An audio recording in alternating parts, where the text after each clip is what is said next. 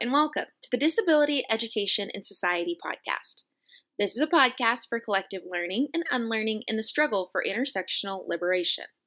We focus on educational realms, expanding to other societal areas. We share our stories as academics as well as those of our featured guests, including disability activists involved with multifaceted dimensions of systems equity, self determination efforts, anti ableist, and anti racist liberation. Join us as co conspirators. Today's episode features Offir Romero. Ophir is a teaching and research assistant in the mathematics department at Western Michigan University, where he is also a mathematics education second year PhD student. He graduated in 2018 with a BA in Mathematics Education from Francisco Morazan National Pedagogical University, which resides in his native country, Honduras. During his bachelor's degree, he participated in a student exchange for 10 months at Uppsala University in Sweden. Later, he completed his Master's of Science in Pure Mathematics at the University of Puerto Rico, Mayaguez campus. Nowadays, he is a member of the Empowerment and Equity Research Project, which is a collaboration between Western Michigan University, University of Maryland, and Phoenix Public High School in Kalamazoo, Michigan, to do professional development that promotes inclusive environments in mathematics classrooms at the K 12 level. His mathematics education research focus on equity during the teaching learning process towards students with disabilities and or exceptional math talent was influenced by his experience being a student and mathematics teacher with cerebral palsy.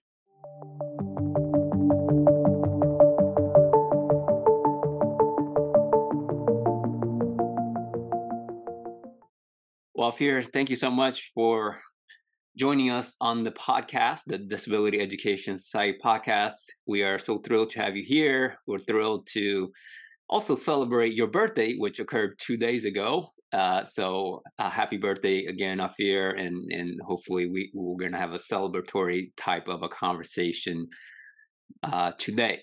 So uh, the theme of, of our conversation is Latinx diasporas in supporting mathematics teachers to challenge intersectional oppression. So to begin, uh, we would like Offir you to share a little bit about uh, yourself as in, in perhaps like a personal story related to your disability journey.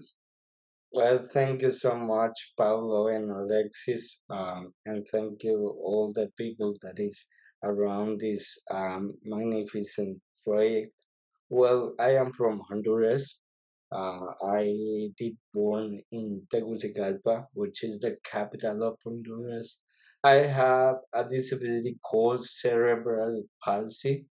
Uh, well, the specific name is infantile cerebral palsy, and it was um, promoted by some event that occurs when I got birth. So, for example, in that time, uh, my mom was ready to be uh, to give me birth. I don't know what is the pronunciation in English, but through cesarean. Yeah, the um, how do you say that in in, in English, Paulo? The the the Caesar process, the the process of giving birth uh, through an operation where they open up the abdomen and the cesarean section, yeah, the right? yeah. section, yeah. right, the cesarean section. Yeah, so I I was planning to give birth in that process, but at the moment the doctors wanted to do the opposite thing. So I was got birth uh, normally, and in my case I was a little big baby, which uh, implies that my mom uh, struggled uh, at the moment of good birth. In my case, uh, the, they uh, forced me by negligence uh, in this process, and for that reason, uh, there exists a moment in which you need to go out out from the womb of my mom of the mom and I couldn't uh, go out at the moment. And in this period, I was losing oxygen in my brain. So I needed to stay nine days in intensive care after this. try to be recovered for this process. Um, and I was the first baby my mom got uh, had, so for that reason she was like an expert in this uh, process. Uh, and the doctors didn't say anything about it.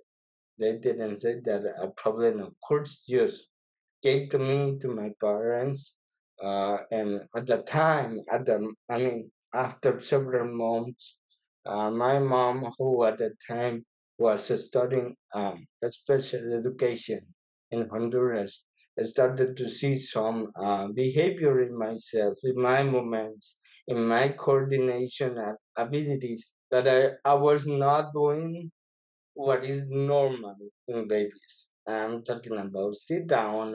I'm, talking about rolling, or or having this strength in the body for walking, standing up, running at the time. So after she saw that, uh, they started to see a di- diagnosis in hospitals, in rehabilitation centers, and many um, diagnoses were given but the official one was cerebral palsy. Um, even I was uh, three, five years old. Uh, I went to Mexico because my mom started uh, the master's degree on there. She developed the master's degree on there. And with my dad, we went to that place, and at the at that pla- at that country, uh, many exams were developed to me, and doctors were like very impressed because I could start work, work at the age of three years, which was like very impressive for a baby having cerebral palsy. Even the statistics of 2003 says that uh, that 95% of people around the world that has cerebral palsy cannot walk. They needs to be in a wheelchair or something for like uh, mobilization. And I was part at the moment of that 5% that could walk. So it was very um, impressed.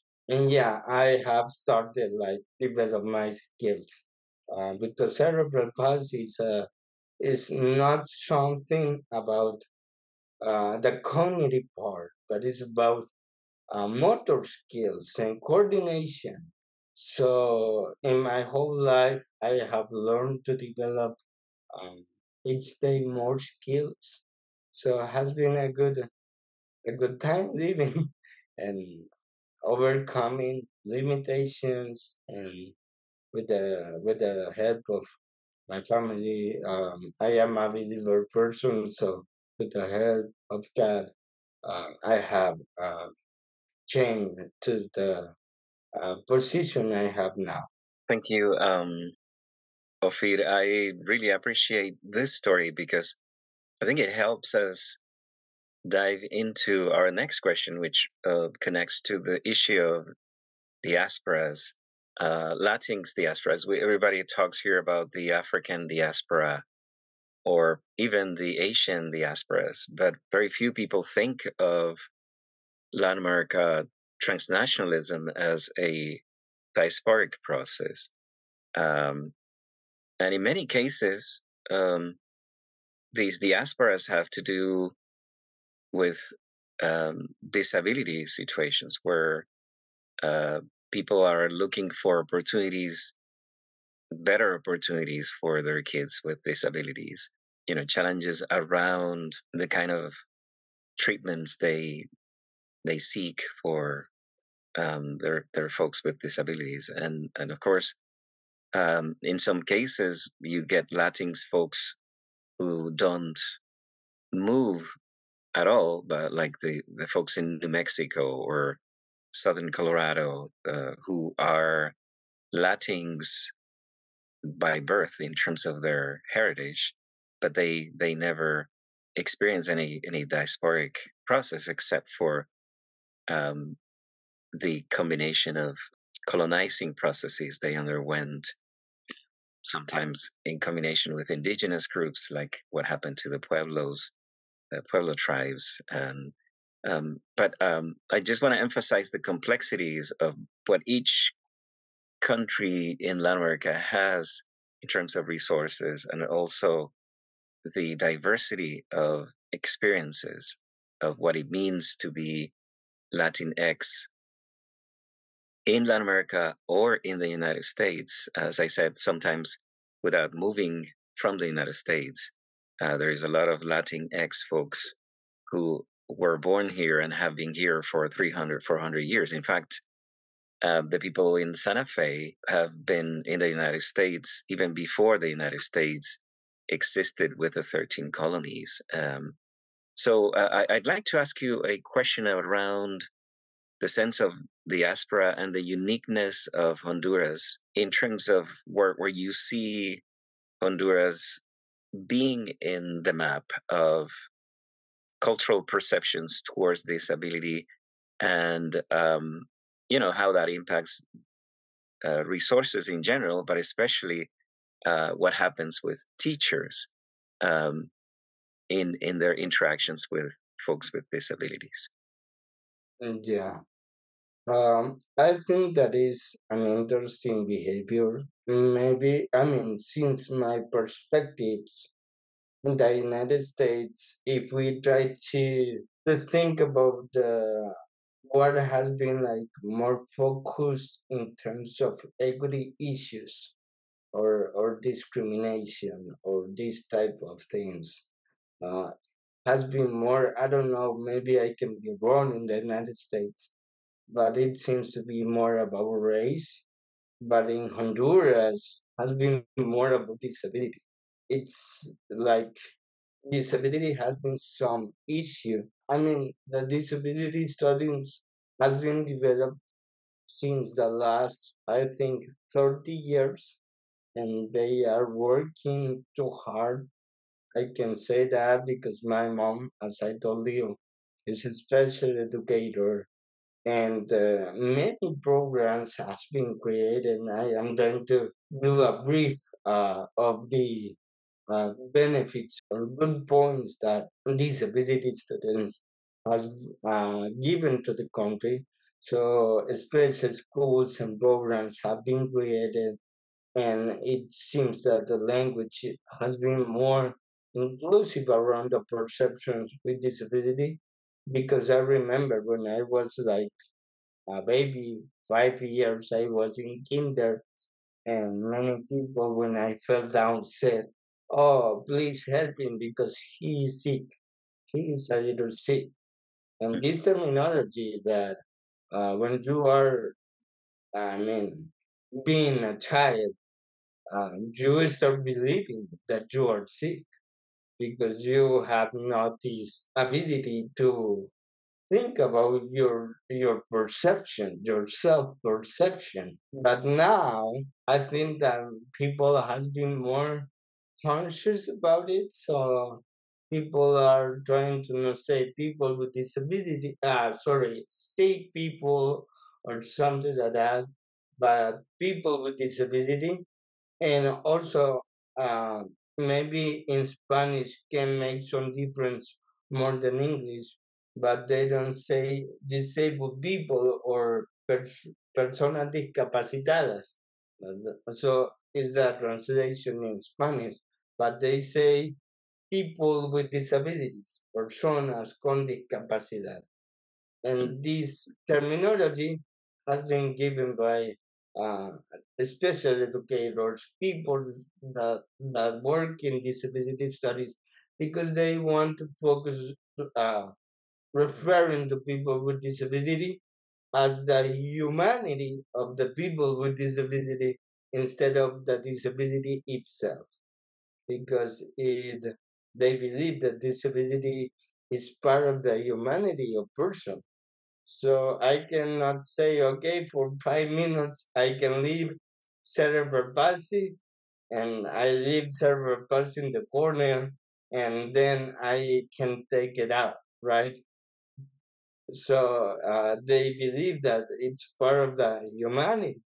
And for that reason, um, they have to they have developed these uh, beneficial things. But in the other parts, I mean, special educators are not in all the schools, which implies that uh, there are many schools who has not someone that is trying to guarantee this equity uh, promotion uh, in the classroom, and many teachers have like 50 students, 40 students, and they struggle thinking that some uh, student with disability can come to that classroom. So they are in this social uh, model of disability, as we know in disability studies, but they don't feel prepared for it. And uh, since they don't feel prepared, they try to avoid the experience. So I have listened uh, many cases saying I would like that my, that my student can be in a regular classroom. However, the teachers said that they have not the enough knowledge or the enough uh, preparation or the school has no any preparation for it and they are recommending me to put my chi- my child in a special school. So it is good having a special schools.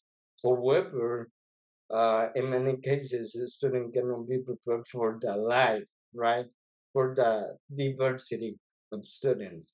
So um, there is a lot of work to do uh, in there, and this is uh, the role of the disability studies, and it's part of our work. Right. Um, there are two things that occurred to me as a response to your question, which is kind of uh, generating more questions. One is, I mean, one of the consequences of that, um, and I think this is probably uh, applicable to many global south countries, is that because some general educators don't want to take these students with disabilities, many of them are deprived from education uh, in in the strict sense. I, for example, in Venezuela, was able to go to a boarding school for the blind only because there was a single school in the whole country that didn't require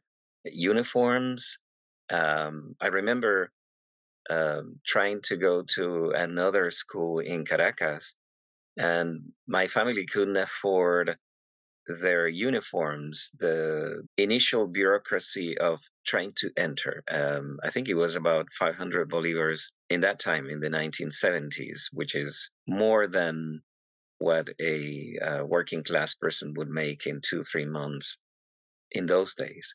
Um, so it was a huge amount of money. And I was able to go to this particular um, school that was very much underfunded, but they didn't have requirements of that sort. Um, so it, it was it was a tiny opportunity, uh, and without that experience, I I would probably just have go begging, which was the expectation for most of the blind folks in the time when when I grew up. Uh, blind folks would would just uh, beg in the streets, or they would sell they call them cuadros sellados. These these uh, horse racing horse racing. They, they were like like little forms that people would fill out, but they would come already filled out uh, and sold by the blind, and people had the belief that buying it from the blind would give them some luck to uh, get some money through through these these cuadros sellados or uh, lottery tickets, which is uh, also some other experience that many blind folks underwent. The the other route that blind folks would have was would to become a musician, some kind of street musician, and make some money, you know, doing some gigs here and there. Um, so, I mean, that's one first reaction that I have to to your comment Offir. But the other comment that I, I want to make, and this is a question to try to um, challenge you a little bit. Um, so I, I know, for instance, that in Honduras, in the Atlantic coast, you have uh, groups that are very racialized. Um, uh, what's the name for these uh, black indigenous groups that you have in Honduras? Garifunas. That Garifunas, right? They, I mean, imagine that you have somebody with disabilities. It doesn't matter which kind of disability we're talking about. Uh, would you say that their experience within the schooling system would be different to what uh, you know other mestizos or uh, non-black uh, populations. Um, somebody was telling me recently about Guatemala um, that they have a group that they call Ladinos. I don't know if you have that category, which is kind of a um, yeah, just to distinguish between the purely indigenous folks and the Ladinos, which are, uh, from what I understand, not, not really an equivalent to our mestizos in, in the rest of Latin America. Um, so, I mean, it's, it, it sounds like there are some very racialized um, segments of the population. I'm sure that if you mingle mingle that with disabilities, you're likely to face uh, more complex intersectional reactions that that would um, emphasize the the uh, inequities that would affect um, somebody like you who was in the capital and probably had i mean in the middle of that situation a little bit of privilege if if i if you know what i mean. But could you react to that in terms of perceptions and and how you see that connection between race and disability in Honduras uh, playing mm-hmm. out. Hi there. While we intend to make our podcast as accessible as possible, we ask those that have the financial means to support us by subscribing as a patron to our podcast for as little as $5 a month. To subscribe, go to our website, disabilityed.podbean.com. By subscribing as a patron, you will help ensure that we can continue to create and share new episodes while supporting other co conspirators who face financial and health difficulties. For those with financial difficulties, please connect with us about obtaining a free copy of our books and or engaging in additional conversations with us. You can also support this show by hitting the follow button. Share this podcast with among your network and leave us a comment and positive rating. Your support means so much. I will tell you this just since my perspective and the experience I have had. I think, as I told you, that there is more. Di- I mean, if if there exists discrimination, there will be more in Honduras focused about the disability than the race. And maybe putting the example of uh, the Garifunas, I have uh, Garifunas friends uh, here in the United States and Honduras. They have as many uh, ethnicities because in Honduras we have uh, eight ethnicities, and each of them may have their own language. So I you put in me the example of the Garifunas, but I will put another example about the Miskitos. The Miskitos mm. is an ethnicity in the east coast of Honduras, which is a jungle. And they have their own language that is Miskitos. So having their own language when they try to go um, to the universities to enter in the higher education, they may struggle a little bit with the uh, language, as we struggle, for example, a little bit coming here since Spanish cannot be our native language. And in Honduras, many programs, I would tell you, I would tell you that because I have worked in mathematics uh, and and I know that there has been some programs trying to develop uh, mathematical teaching skills not only in Spanish but in their language to try to re, to um, provide uh, education quality in their sons. So I think that the language can be one of the most difficult parts they may struggle uh, in another Honduras uh, places more than the race. Uh, and I think that is uh, the experience I have had because I have had uh, classmates, uh, very classmates, and also Miskitos and from another ethnicity. Right. Uh, there is a book. Um, uh, there is a thinker from who, who, writes a book about Nicaragua. And, uh, Myers is the last name. He makes some claims about Miskitos being sort of cut in the political the political situation of Nicaragua, depending on on which which groups they favor politically. Um, how how that changes the dynamics for whether they they are supported or not supported in terms of programs. Uh, I mean, what, one of the things about Latin America that I think it's important for everybody here in the United States to understand, and globally, I think this is true for global South countries in general, is that institutions are are very vulnerable. Um, it's it's easy for um, countries to change from a decade to another, depending on what sort of political regime gets uh, installed in, in in the country. And I think that that's another source of volatility for educational purposes, um, for many other purposes. We had in Venezuela uh, a defunding uh, of of the old university systems that was in place, the autonomous universities that used to be um, more disconnected from from government um, initiatives. Because of that, they they went to fund the Bolivarian universities that were invented by uh, the, the folks who were trying to implement what they call the socialism of the 21st century in in the case of Venezuela. And all of these things are very uh, uh, impactful in terms of the volatility of um, what happens to to many of these these nations.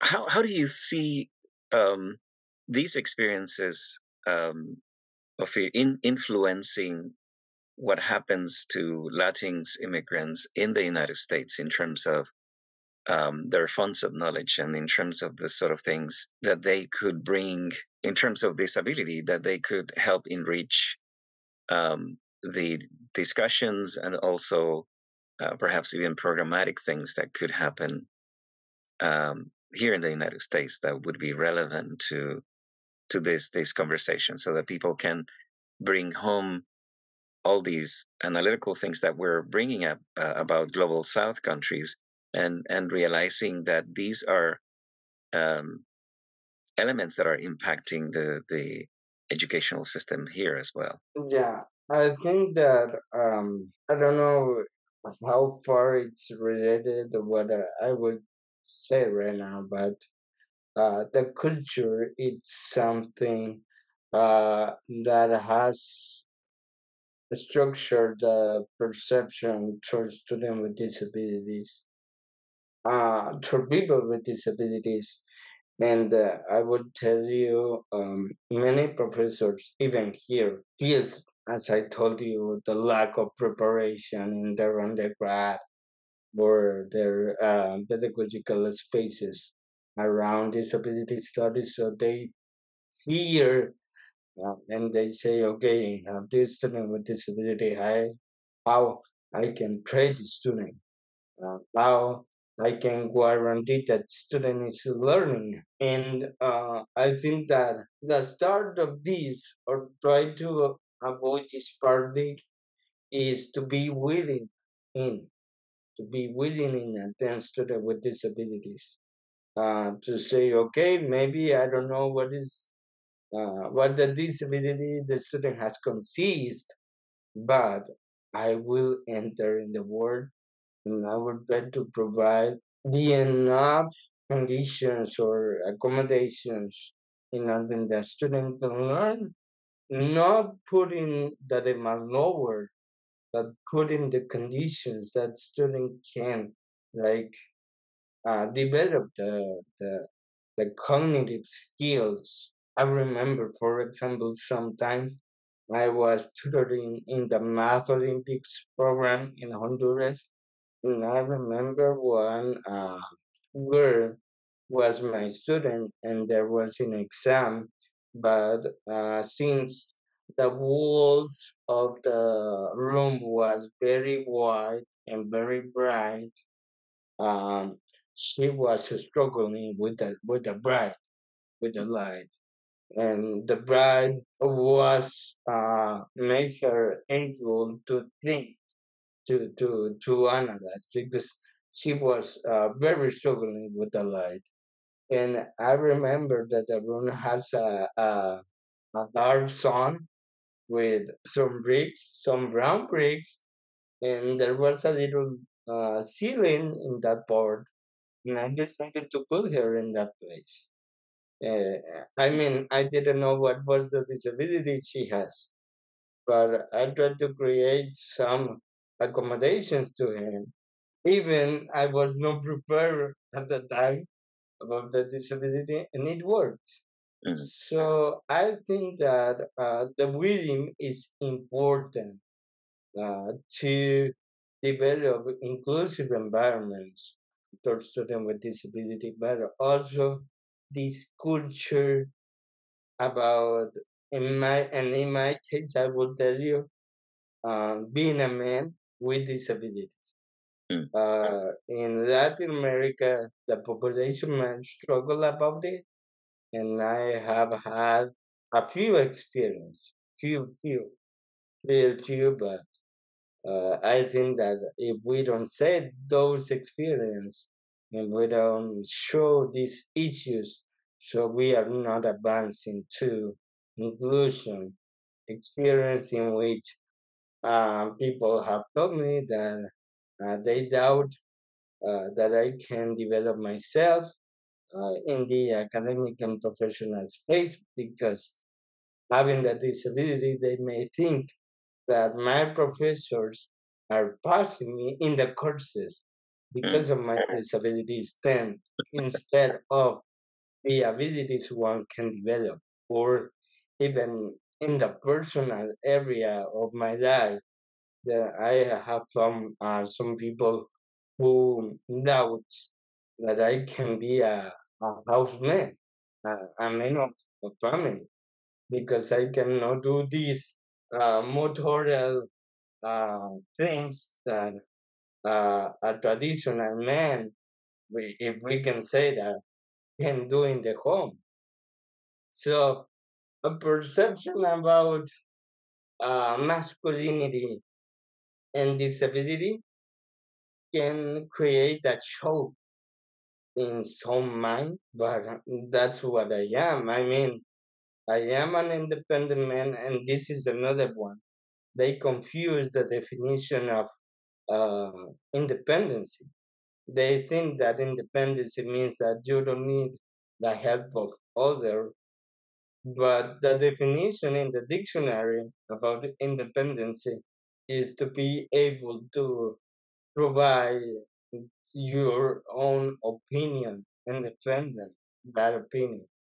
Right. So, uh, I mean, if we can avoid these stereotypes and paradigms, I think we could improve in our environments, either in education and land. Yeah, I, I, just find it fascinating as you were talking about the Latinx diaspora and and how Alexis, you mentioned um, how it, it, really depends on the regime, so the social political nature, and a few you mentioned your experiences uh, growing up in in Honduras and how that has kind of uh, contrasted in some ways your experiences here in the United States, and you touched in upon um, these these uh, stereotypes, uh, which is something that's really interesting as well.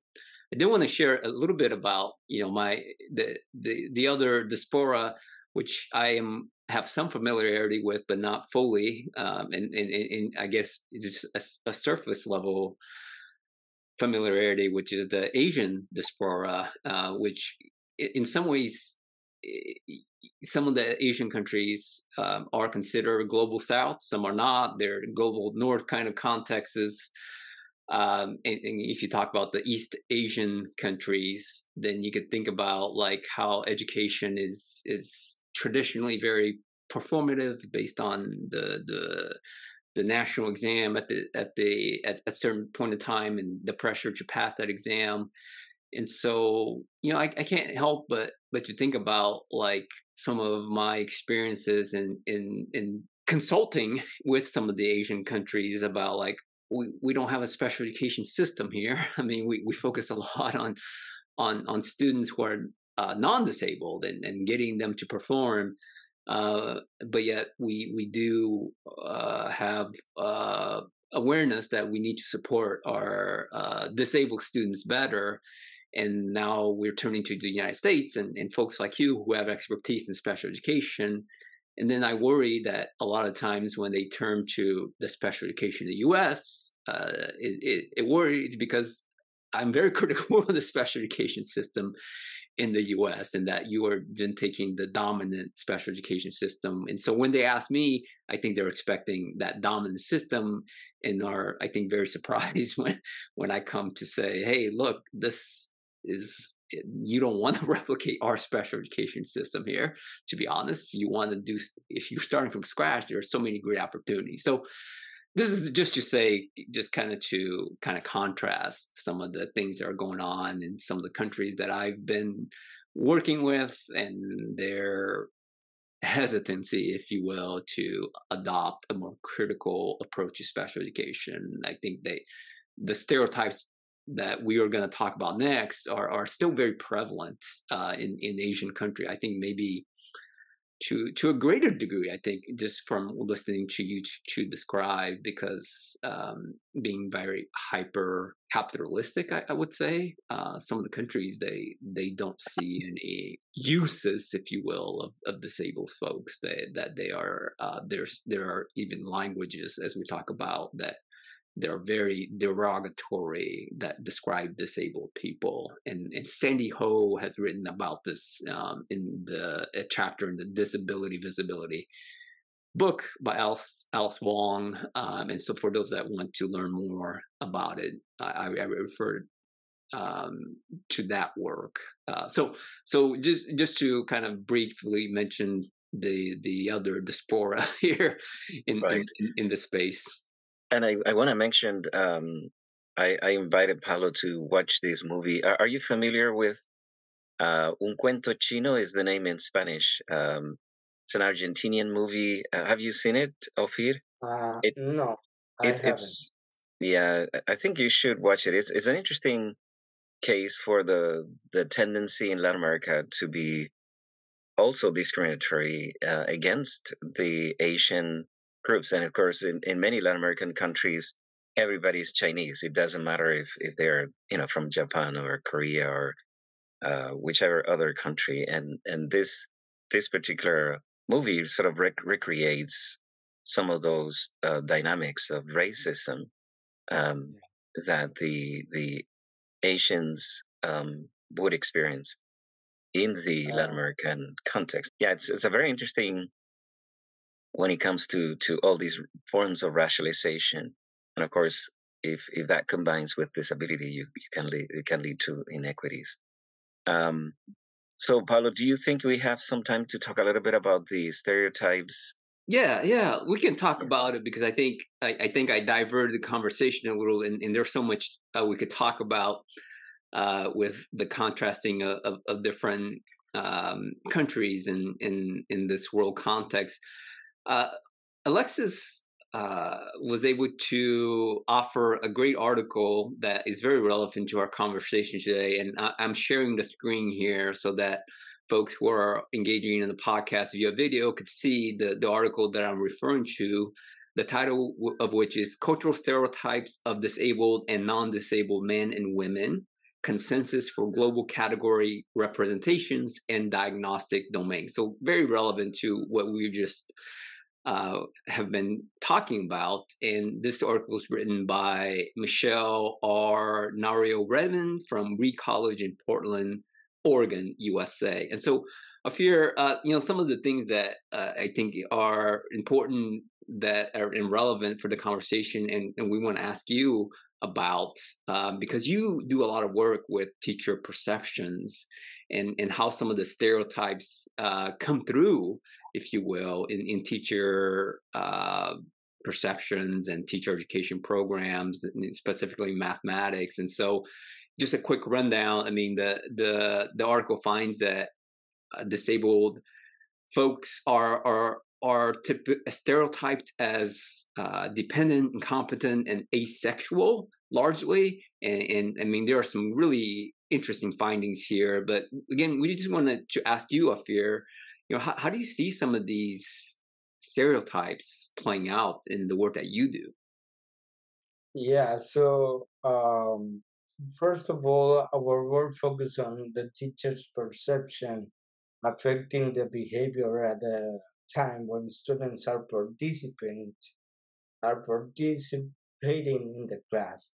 So it is about um, how we can describe the perceptions uh, as an inclusive ones or non-inclusive one when the teacher uh, set a mathematical problem in this case and a student with disability raise their hand or try to present some results uh, either from uh, individual or group work and uh, then we try to create uh, scenarios. This kind of scenarios in order to ask the teachers three questions. First of all uh, what comes to your mind after the participation of the students or even before? If you just see the students are raising their hands or you know that students is raising their hands and student have uh, has a particular disability what would to your mind is the first question uh, and in that question maybe uh, teachers honestly may uh, think um, uh, many things related to the results um, that are in the paper. Uh, for example, uh, if the student has an uninclusive examples, then can like even relate not in the discourse but in their mind about that students are very passive in being passive so for that reason they won't participate or if they are participating it's because other classmates help them to uh, have a, a response but not a, a response that is from them. So, and non-inclusive perceptions uh, uh, are claiming that students are in the class, but they are not participating in the class, which is the difference between uh, the last two lenses of social interaction applying uh, in the educational system uh, between uh, integration and inclusion integration claims that the students are in the classroom, but it doesn't imply that students are contributors in the classroom.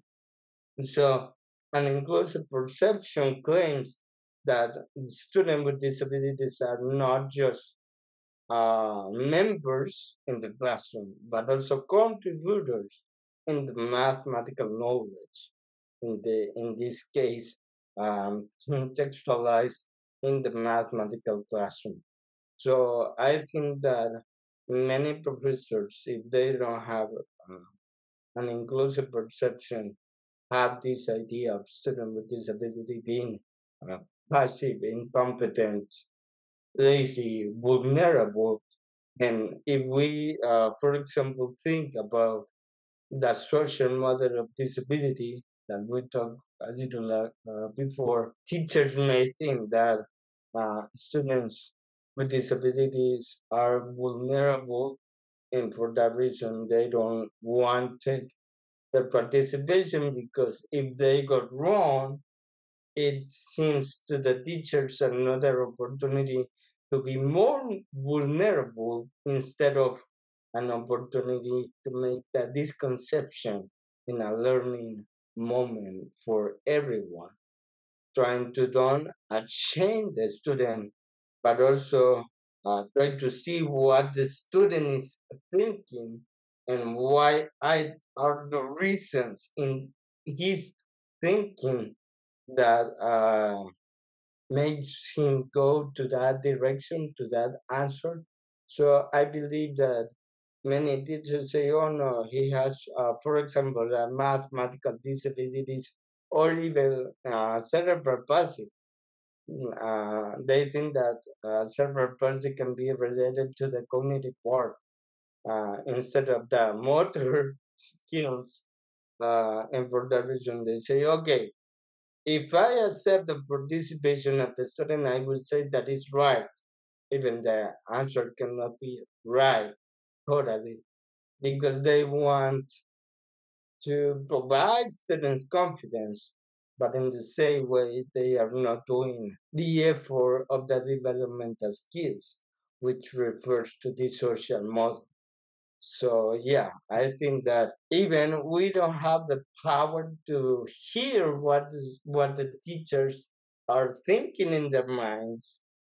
Maybe the actions and questions like these three: what it comes to my mind, what you do next, and why did you do, uh, can reflect if teachers are thinking uh, something uh, related to the uncertain article that claims that promotes that non-inclusive perception or an inclusive perception uh, made the student a contributor. Yeah, thank you so much, Offir. I, that's so, so fascinating work, and I, I can't wait to for others to learn about some of the things that you're doing, and, and for that for those results to come out and and thank you for making the connections to the stereotypes that that you will maybe looking for uh, in, in, in the research that you're doing.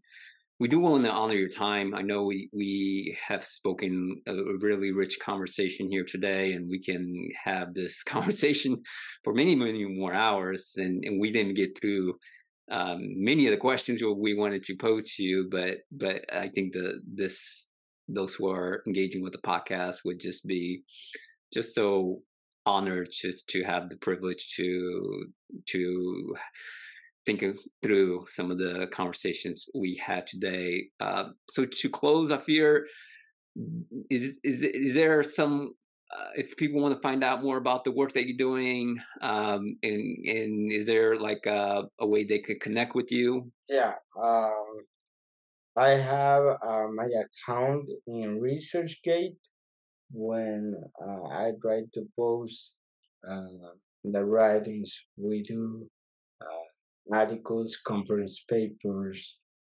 So my name in ResearchGate is Offir Romero Castro. Offir uh, with two F. Uh, also in LinkedIn, the same name, Offir Romero Castro. Uh, and in that place we are well, i am like developing some publications about, about the work we are doing about perceptions all right wonderful Offir, it's been a real pleasure for us to to learn with you